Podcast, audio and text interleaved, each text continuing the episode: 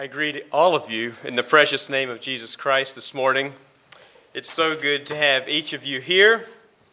There's various visitors with us this morning. We give you a warm Christian welcome and trust that you can find your time here with us rich and enjoyable and find a, a blessing here in the body of believers.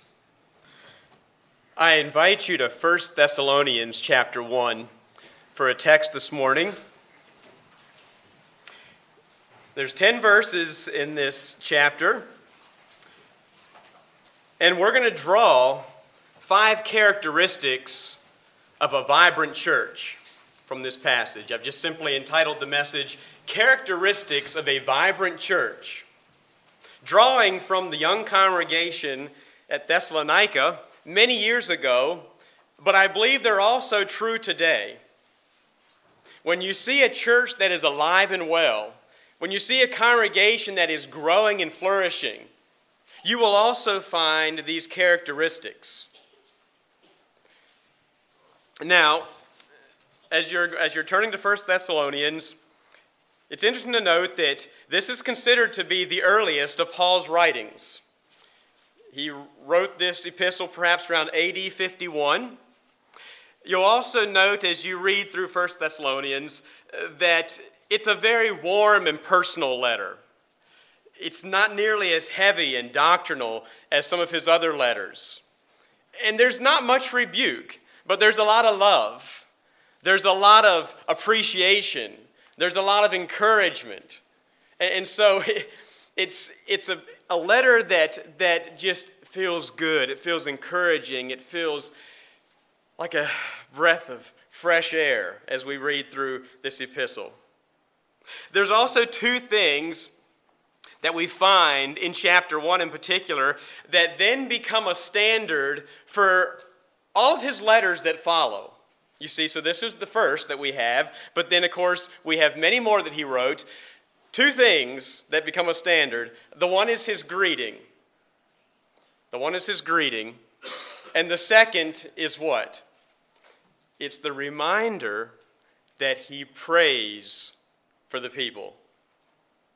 And so you'll notice in verse 1 the greeting, which he becomes known for then, but also his prayer and his thanks for the people.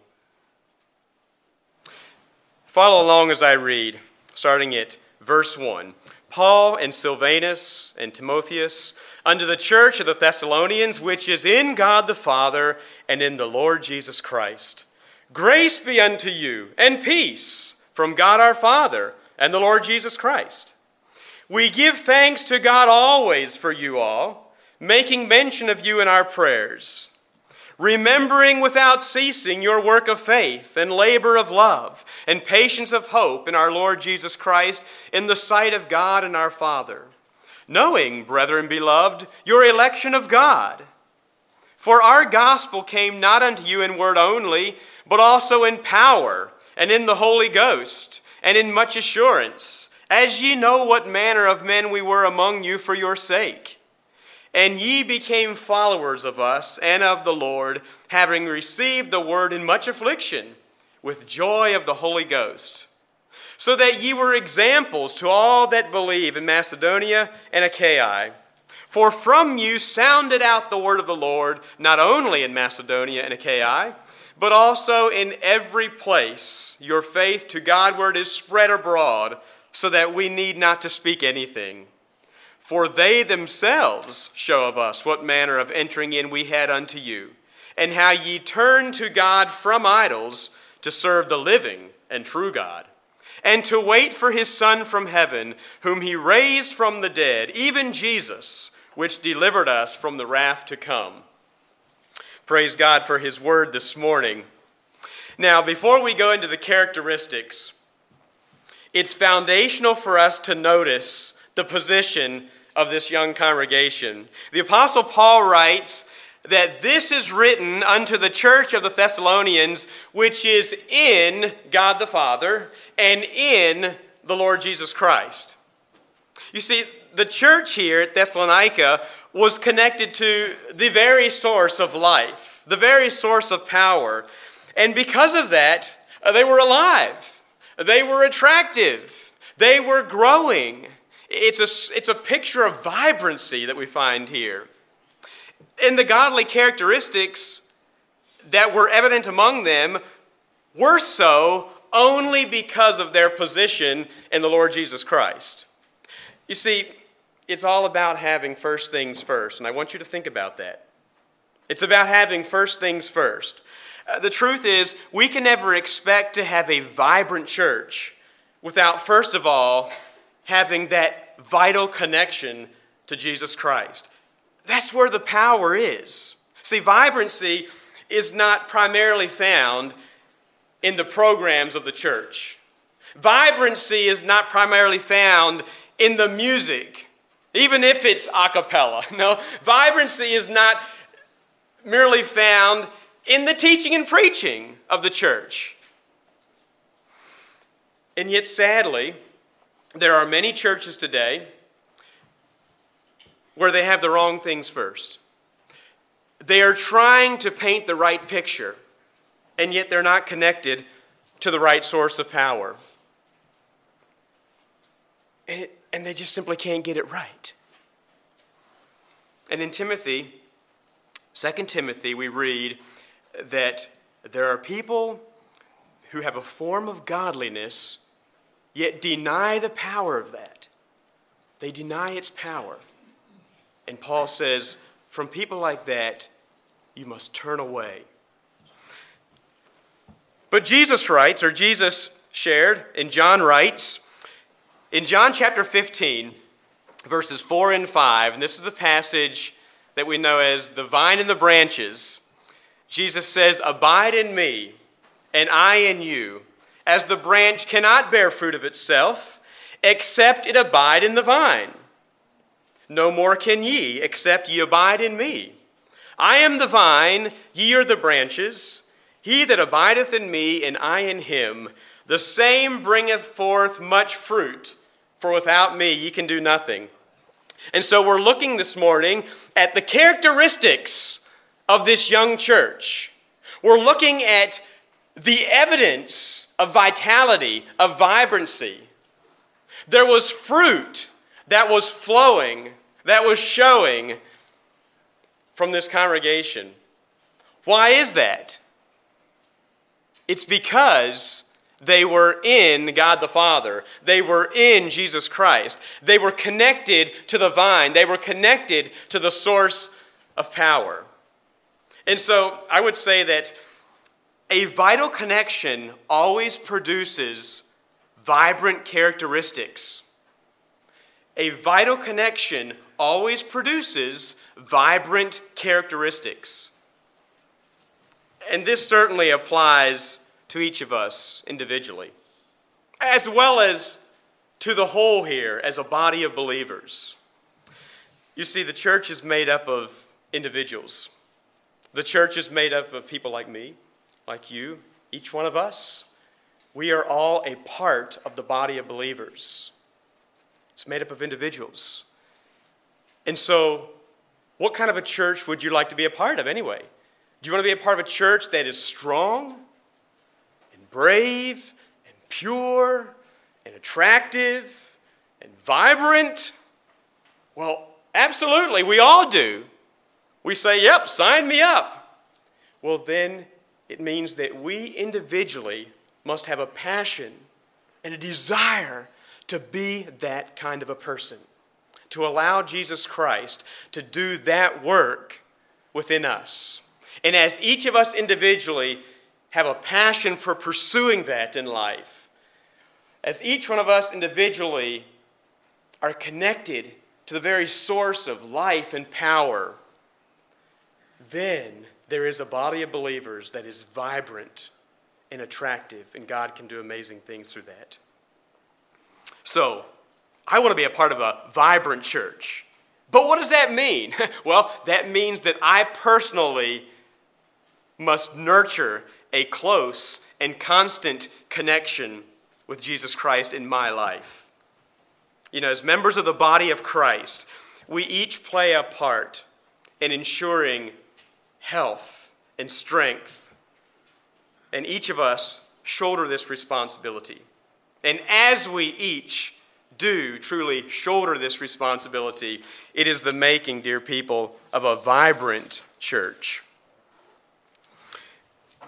Now, let us notice five characteristics. Five characteristics. And yes, I noticed again just now uh, that the clocks are not working. I believe Uncle Mark, you mentioned that this morning. So, um, whenever I'm done, I'm done, I reckon.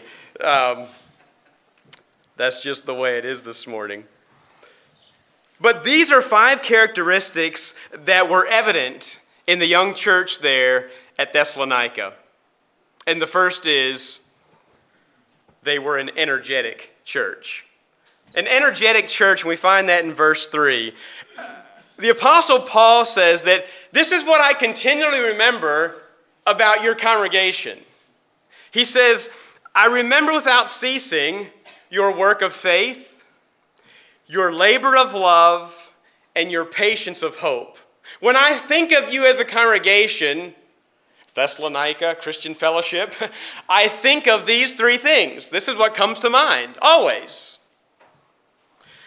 You know, physically speaking, an active body is generally a healthy body. And the same is true in the body of believers as well. A healthy body will be characterized by a zeal for the work of the Lord, by a sensitivity to the physical needs of those around them whether it be within the congregation or in the community around about. But I notice here that the church of Thessalonica was commended for having a faith that worked. They had a faith that worked. Now, in James chapter 2, we are reminded that our faith is proved or our faith is substantiated by our works. James writes that faith without works is dead, being alone. Or faith without works is no faith at all, he says. Faith without works is dead, being alone. And so Paul was commending this young congregation for having a faith that then worked. You could tell that they were real. You could tell that they were genuine because look, look at how they cared for each other in the congregation. Look at how they were the hands and feet of Jesus in the community. There's something real there, and it was attractive. It pointed to vibrancy in their life. The church at Thessalonica was also commended for their labor that was prompted by love. Now, that reminds me of Jesus when he was just 12 years old. You know the story. Children, you know the story. How many of you are 12 years old this morning? Any 12 year? Okay, a couple fellas. This was how old Jesus was, just like you young guys. All right. When Jesus was 12 years old, he got lost. now, was Jesus really lost? Uh, no, he, no, he wasn't. But his parents didn't know where he was. His earthly parents did not know where he was. Where was he? Well, after a few days, they found him, and he was in the temple, and he was discussing spiritual things with the religious leaders in the temple. And when his parents questioned him on that, he said, Wist ye not that I must be about my father's business? Like, do you not understand that, Dad, Mom? I must be about my father's business. And then Jesus went on to show them and to show us what he meant by that. What was his father's business? It wasn't the wood shop. No, it was something much greater than the wood shop. He went on to show us, he modeled a life that unselfishly and compassionately cared for the needs of others, physically, emotionally, mentally, spiritually, his, his mission in life was about bringing wholeness to people's lives. And here, this church was commended for their labor that was prompted by love, compassion. The church at Thessalonica was also commended for having a hope that endured. And I, I, want you to notice where their focus was. Verse 10 it says, They are waiting for his son, Jesus Christ, from heaven. That's where their focus was. And so, with that focus, they could endure the hardships of life. And, and the Apostle Paul says that you received the gospel from me during a time of severe affliction, during much persecution. We could read about that in other passages, but we won't for sake of time. And so they were able to endure the worst that life could bring. Why? Because of their focus. Their focus in the coming of Jesus Christ allowed them to face affliction with joy. Paul says, You received the gospel, you received the word from me in a time of great affliction with the joy of the Holy Ghost. Isn't that amazing? And he commends them for that. You have a hope that is enduring. It's a hope in the return of Jesus Christ. And it is that focus that helps us to get through the hardships of life, helps us to endure. And so this, this church was an energetic church. This church was a busy church. And I will say that a vibrant church will always be a busy church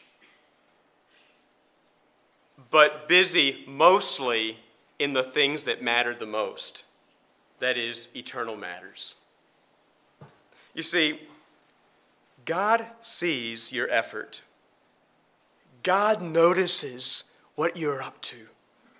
And maybe you think sometimes when it comes to the work of the church that no one knows how much work I put into this. No one knows. And, and, and that sort of is discouraging, perhaps. Sometimes in our flesh, we sort of wish that someone would know just how much I've invested. I understand that. And yet, God sees. God notices. And look what the Apostle Paul says at the end of verse 3. He remembers continually these three things which are in the sight of God and our Father. Don't think for a moment that God doesn't see, that God doesn't care. But He sees, He does know what you're going through, He does know the investment. And so, with that in mind, don't grow weary, don't give up, but continually give yourself to the work of the Lord. 1 Corinthians 15 58, therefore, my beloved brethren, be ye steadfast, unmovable, always abounding in the work of the Lord, for as much as ye know that your labor is not in vain in the Lord. You see, there is some labor out there today that is worthless in the big picture of life, that you're wasting your time with in the big picture of life, but not your work that is in the Lord. Not your work that is of eternal significance. Invest the majority of your time in that. Another characteristic of a vibrant church that we see here in this young congregation at Thessalonica is they were elect. A vibrant church is elect. Verse 4. Now don't that don't allow that word election to scare you, okay? It ought not. It ought it ought to fill you with joy it ought to fill you with purpose. And we'll notice that here. Knowing, therefore, or knowing, brethren beloved, your election of God. Another word for that would be chosen. The Apostle Paul was saying that you are loved and you are chosen by God. I want you to know that. I want you to know that. A vibrant church is made up of people who are loved and chosen by God Himself. You see, truly, we are God's people. And that, that gives us identity. That brings purpose to life. That brings so much fulfillment to life. That makes life worth living because we are loved, we are chosen. We are not just thrown out here to fend for ourselves.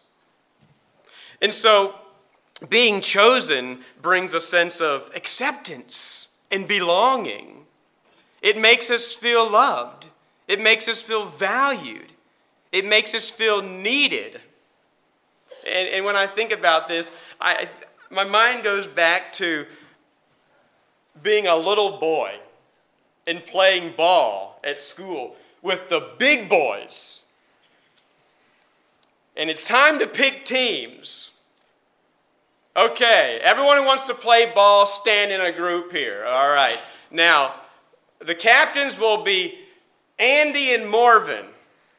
Okay, y'all pick teams.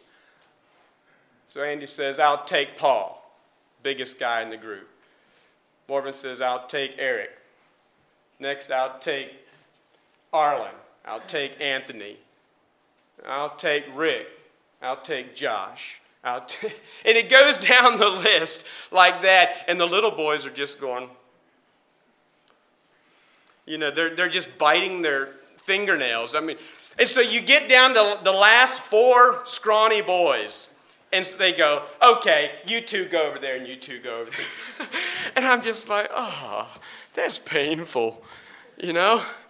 And, and, I, I think there's better ways to pick teams. And, and it, yeah, we, we do well today. I, I'm not scolding anyone for, but it, it reminds me, you know, God doesn't pick teams like that. Aren't you, aren't you glad He doesn't? No, he doesn't. We are all loved. We are all chosen. When God, when God is in charge, everyone has a place. Everyone is needed. Everyone is valued.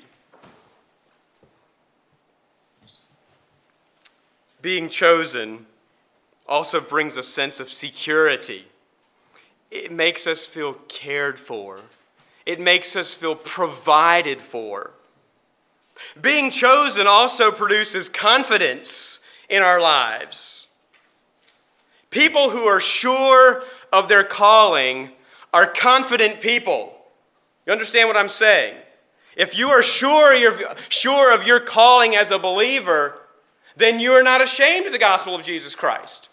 You're confident and you're eager to share what you have learned, to share what you have received. And so a salesman who is sure of his occupation and convinced of his product then shares it and sells it with confidence. And he's effective. He's effective. But it all stems from his certainty of his job and his product.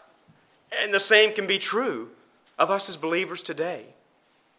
The fact that God loves you and the fact that God has chosen you brings meaning to life. It brings assurance to your life. You can then step into the world of, of frustrations and, and discouragement and pain and hardship, and you can step into a world like that and face it because God has something in store for you. God has given you something. You are a child of God.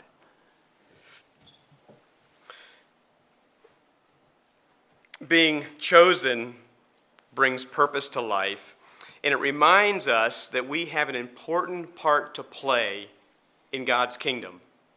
Because, you see, God has chosen you, and so He's counting on you.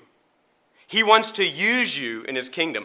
Turn back to Ephesians chapter 1 and just note a few beautiful verses here.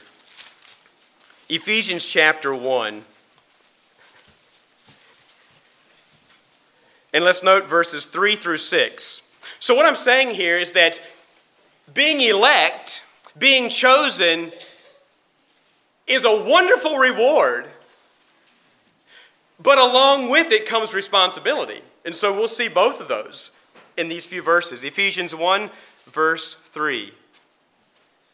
Blessed be the God and Father of our Lord Jesus Christ, who hath blessed us with all spiritual blessings in heavenly places in Christ. And I want you to get this. According as he hath chosen us in him before the foundation of the world, that we should be holy and without blame before him in love. Do you understand that before God even created the world, he had a plan in place for you for your salvation. When man fell into sin there in the garden, it did not take God by surprise. He did not go, Oh, no, I didn't see this coming. How is this possible? Oh, and he didn't scramble to put something together. Not at all. But God had the plan of salvation in mind. You were chosen before the world was created.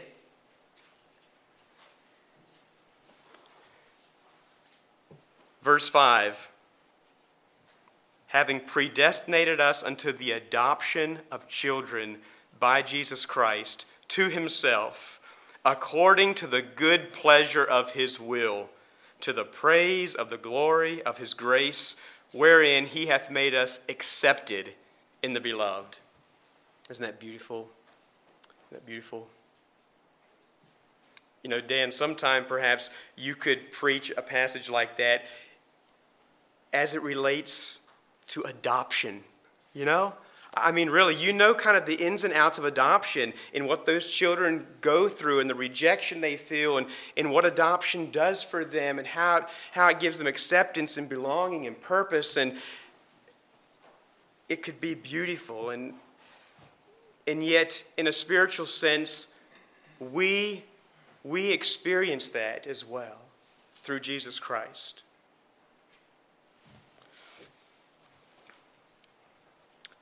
Being chosen, being chosen. Certainly, there are many rewards and blessings that are a part of that, and yet there are responsibilities. We have been called out of darkness into his marvelous light. We are to show forth the praises of him who has called us out.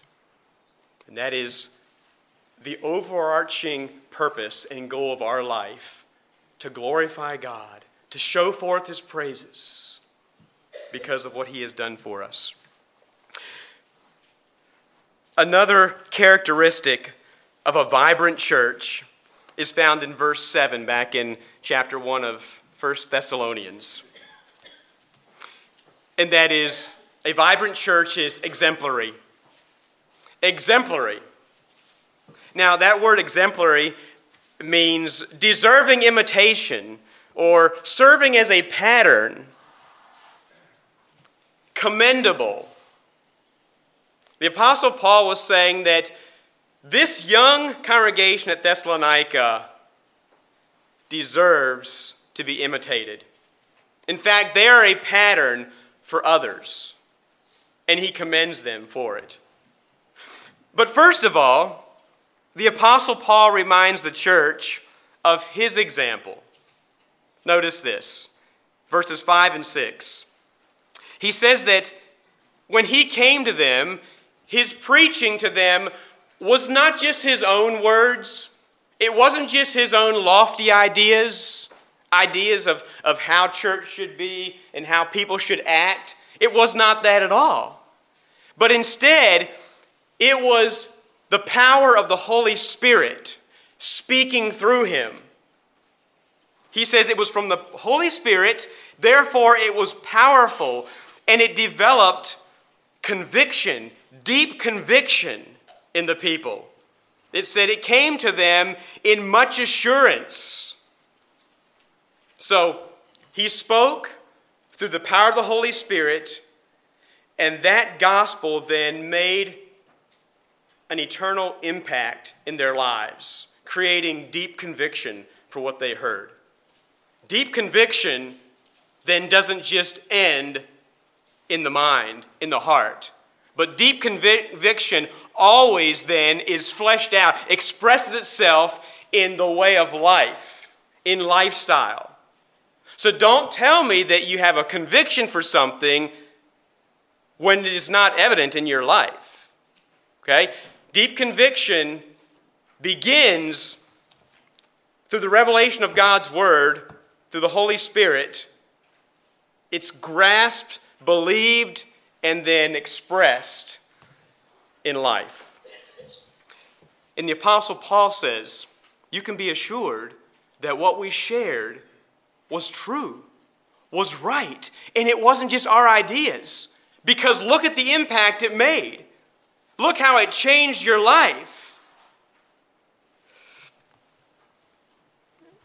And so he also says that his personal lifestyle of him and Silas and Timothy, their personal lifestyle was such that could be safely followed. They were men of honesty, they were men of integrity. He says, We lived among you. You saw us. You heard us. You watched us. You watched how we lived. And then you saw that what we were saying, we believed it. We lived it out. We weren't just speaking something and living something else. But he says, We were among you. You saw what manner of men we were. And so he first of all points to his example, but then he notes their example. He says, Now you have become a model to all believers in your country. You have become a model. Let me just say that an exemplary church is not one that is just merely following a great teacher or a great preacher. That, in and of itself, does not create an exemplary church. But an exemplary church, rolled my R, this is not Spanish, okay? Exemplary church is one that is walking in step with Jesus Christ. First and foremost, that is the foundation. Now, I understand that those two ought to go together. They ought to go together where you have teachers and preachers that are effectively teaching the Word of God in a way that is practical to everyday life, and people that are walking with Christ. Those two ought to go together. And we certainly see that it was that way in this young congregation at Thessalonica. But various times in Paul's writings, he called the people to follow him. It sounds a little heady, does it not? Follow me. But he doesn't end there. He never ended there. He would always qualify it by saying, As I follow Christ, or some wording similar to that. Follow me as I follow Christ. And I want you to, to note here the powerful pattern of influence that we see in this passage as it relates to this thing of example. And so, like I said, the Apostle Paul first spoke of his example, and then he spoke of their example. And, dear people, it's a powerful pattern of influence that doesn't stop then with the people at Thessalonica, but it continues on. And so, in verses 6 and 7, we read that ye became followers of us and of the Lord so that ye were examples to all that believe in Macedonia and Achaia. So we have this, this powerful pattern of influence that starts with the Lord, and then it is passed on to the Holy Spirit, and then on to the Apostle Paul, and then on to the Thessalonians, and then on to everyone everywhere. Isn't that beautiful?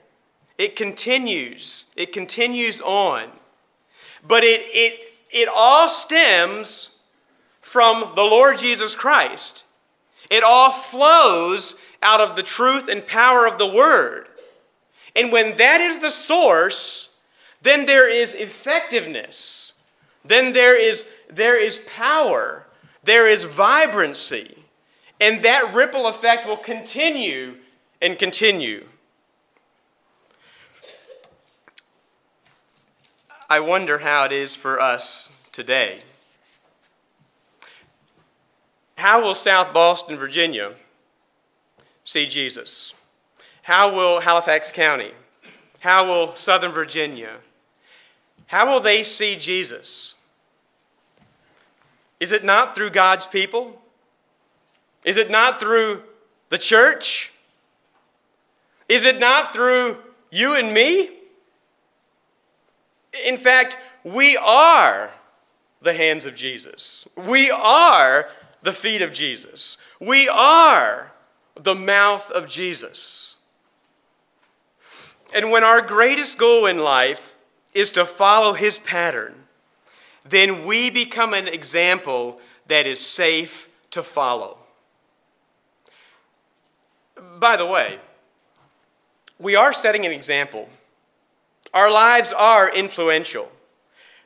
The way that we act, the way that we talk, the way that we dress, the way that we drive, the way that we do business, the way that we express ourselves on social media, all of those things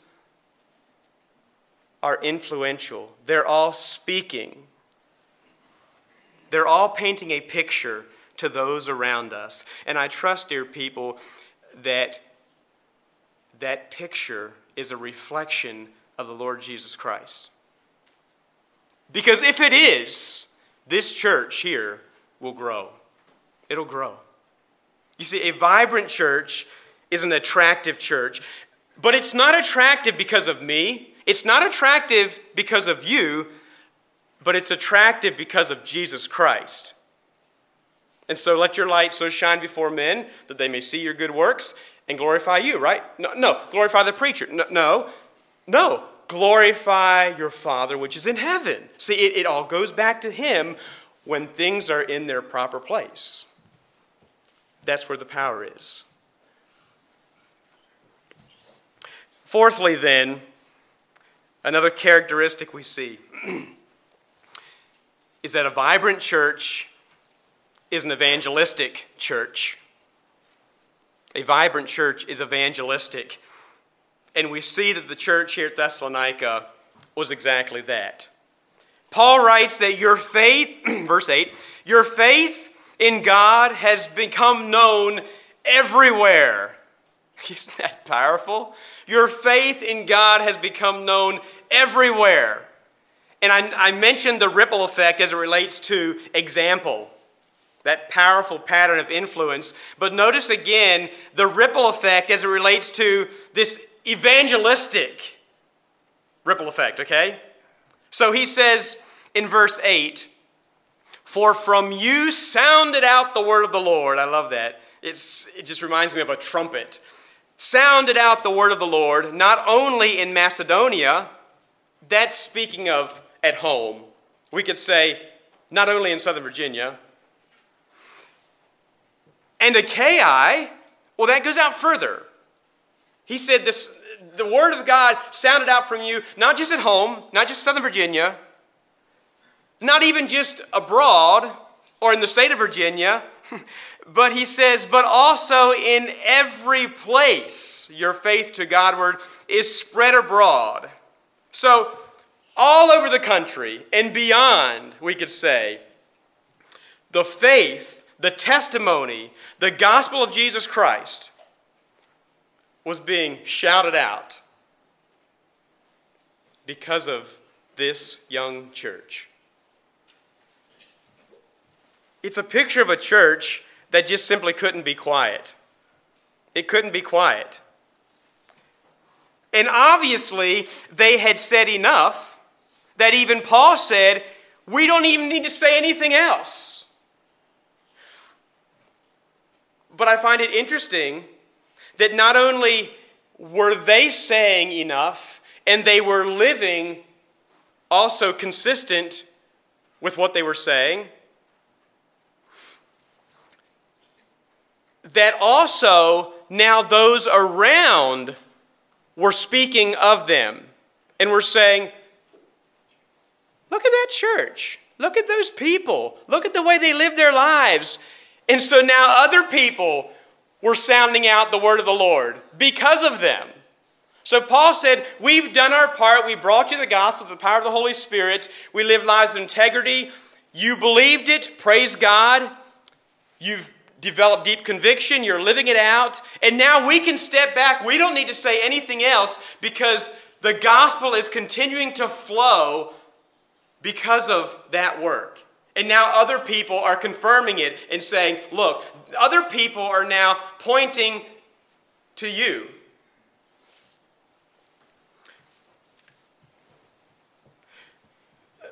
You know, the more I study the Bible, the more I believe that God's people are not characterized by simply being the quiet in the land or by establishing tight little sheltered communities with shiny vehicles and pretty gardens and yards and super clean houses and wealthy businesses.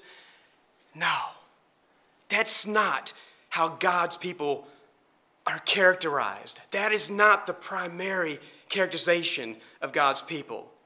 But instead, that I believe God's people will be known as those who are actively and purposefully engaging with society in healthy and meaningful ways.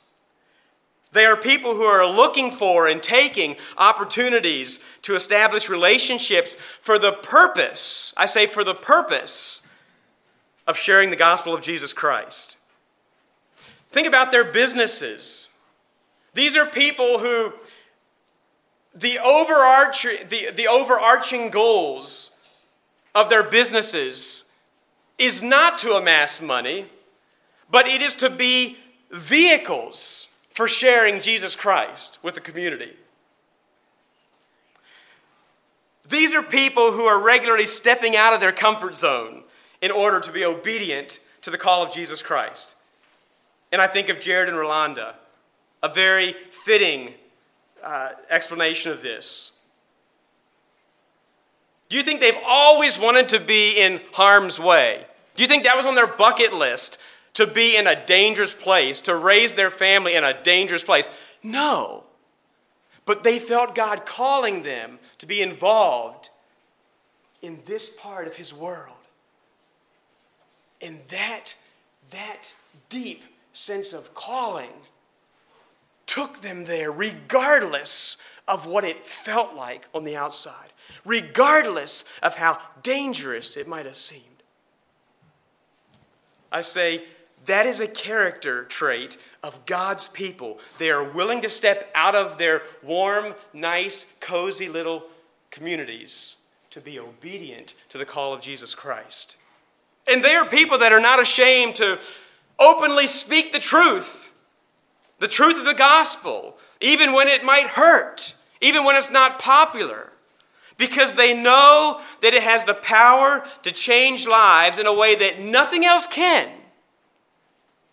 And so, my friend Ray, he contacted me today. It's a, a fella in the community that we're back and forth on spiritual things regularly. And he contacted me the other day and he said, he said, Josh, do you believe that Romans chapter 1 is speaking out against the gay lesbian community. He said, if it is, why is the mainstream church not speaking about it?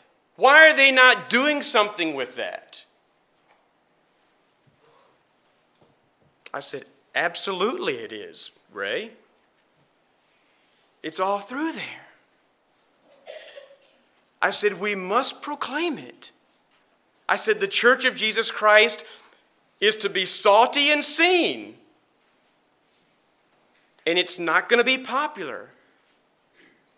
And it may be dangerous. It may be costly, but we must stand for truth. These are the days we live in. Dear people, in order for evangelism to be effective, it must be a lifestyle. It must be a lifestyle. And I want to challenge you just a moment with that. In Matthew chapter 28, in the verses that we know as the Great Commission, Jesus says, To go ye therefore and teach all nations. I've always found it interesting to notice another rendering of that, and that is, As you go, make disciples. As you go, make disciples. You see, too often times we reserve evangelism for those structured times of, of handing out tracts, of having cottage meetings, of having summer Bible school, of having kids' clubs, of going to the DC street meetings. That's evangelism. And, and right, rightfully so. It is evangelism. But I say too often we reserve it for those things. And all the while, we're going about our lives. We're passing person after person. We're missing opportunity after opportunity because we fail to realize that evangelism works best when it's a way of life. It's a way of life. And so, in a sense, Jesus was saying, as you go, as you go, make disciples. As you go through the drive through at McDonald's, as you go to the doctor's office, as you shop at Walmart, as you talk to the sales rep, as you hang that garage door, as you help that discouraged customer, as you, you fill in the blank, go with the disciple making mentality. See, it's, it's, about, it's about relationships, it's about developing relationships. Look for opportunities to share your faith in Jesus Christ. And I truly believe, brothers and sisters, that when we as individuals and as a congregation can catch a vision for actively sounding out the word of the Lord, it is the making of a vibrant church. It's the making of a vibrant church. And when that is stemming from the Lord Jesus Christ, when the truth of God's word is the source of that, just watch what happens. Just watch what happens. There's power there. It will continue and continue and continue to do its beautiful work.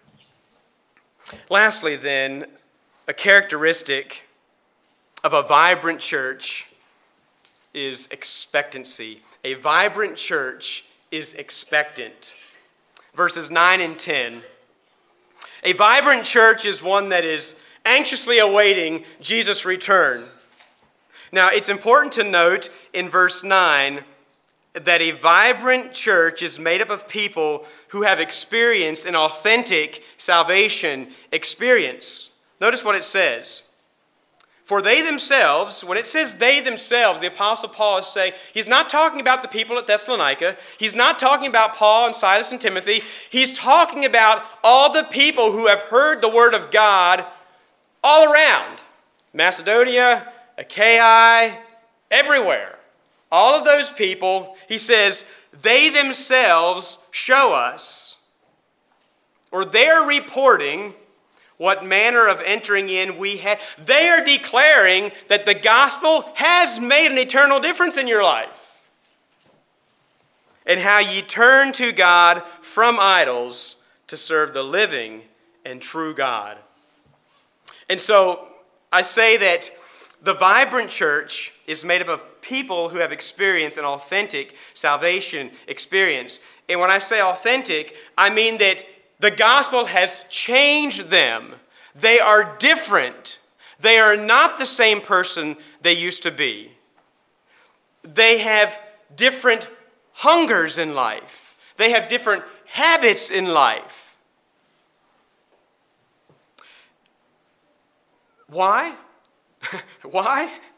Because they are no longer at odds with Christ, but they are in fellowship with Him. Their lives are now, are now absolutely tapped in to the source of true life and power, that is Jesus Christ. They're not living for themselves, but they are living for someone else. They are living for a new master, and that is the Lord Jesus Christ. And so the Apostle Paul writes another place If any man be in Christ, there's that position again absolutely foundational to the characteristics that come out. If any man be in Christ, he is a new creature. Old things are passed away. Behold, all things are become new. And one of the new things, it's not just our heart, our hunger, our habits, but another new thing we experience is a new destiny a new home. Notice that. We have a new home. And we, we read the very end of verse 10 Jesus has delivered us from the wrath to come. You see, hell is what we deserve, dear people.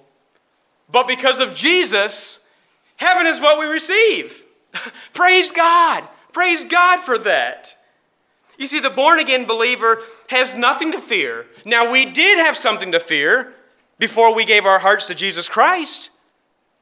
Because he writes in Ephesians 2 You were by nature the children of wrath, even as others. You were the object of God's wrath, even as others. But God, who is rich in mercy, for his great love wherewith he loved us, even when we were dead in trespasses and sins, hath quickened us together with Christ. Isn't that beautiful? It's powerful. And so the believer, the born again believer, has nothing to fear. They do not have to fear the wrath to come. That used to be the case, but because of Jesus, we now have the hope of heaven. We can anxiously await his return. We don't have to await the return of Jesus like a child waiting for daddy to come home from work and spank him. no, praise God. Praise God. But because of Jesus, we now look towards eternity with eager expectancy. And we sing, O Lord Jesus, how long? How long ere we shout the glad song, Christ returneth? Alleluia! We look forward to that day. And so, a vibrant church is an expectant church. And an expectant church is one that is, in, that is living in such a way as to receive the prize. They're living in such a way. It's proof. And so I ask you again what kind of a church do you want to be a part of this morning? What kind of a church do you want to be a part of? Do you want to be part of a vibrant church? Well, I do. I certainly do. But remember, dear people, that the church is made up of individuals. The church will never be more pure and holy and honest and transparent and genuine and attractive than the people that are in it. And so the church will only be alive and attractive and healthy and strong as you are, as I am. Do you want to be a part of a church that is energetic, elect, exemplary, evangelistic, and expectant? Then be that kind of a believer, and God will do great things through your congregation. Let's pray. Lord Jesus, I thank you so much for the power of your word that's been given to us again this morning. Lord, it is such a privilege to have this time of freedom where we can gather together and encourage one another and challenge one another. And Lord, we thank you for Jesus Christ who has delivered us from the wrath to come. Oh Lord, we're not worthy of that. We're worthy of hell. We're worthy of death and yet you have given yourself for us by sacrificing your Son Jesus Christ on the cross. Through his blood, we now have forgiveness of sins. We now can have a right relationship with God the Father and with one another. We now have a song to sing. We now have a story to tell. And Father, I pray that through the testimony of each one of us, through the testimony of this congregation, that not only many others would come to a saving knowledge of Jesus Christ, but that you overall would be glorified. And so may you find us faithful. And Lord, we look forward to your return. Help us, help us to faithfully focus our attention on the coming of Jesus Christ. And Father, as we do that, May that put everything else, all the other things of life, in their proper perspective. And Lord, we need your help for this. And we ask you to strengthen us in these days that we live. We pray in Christ's name.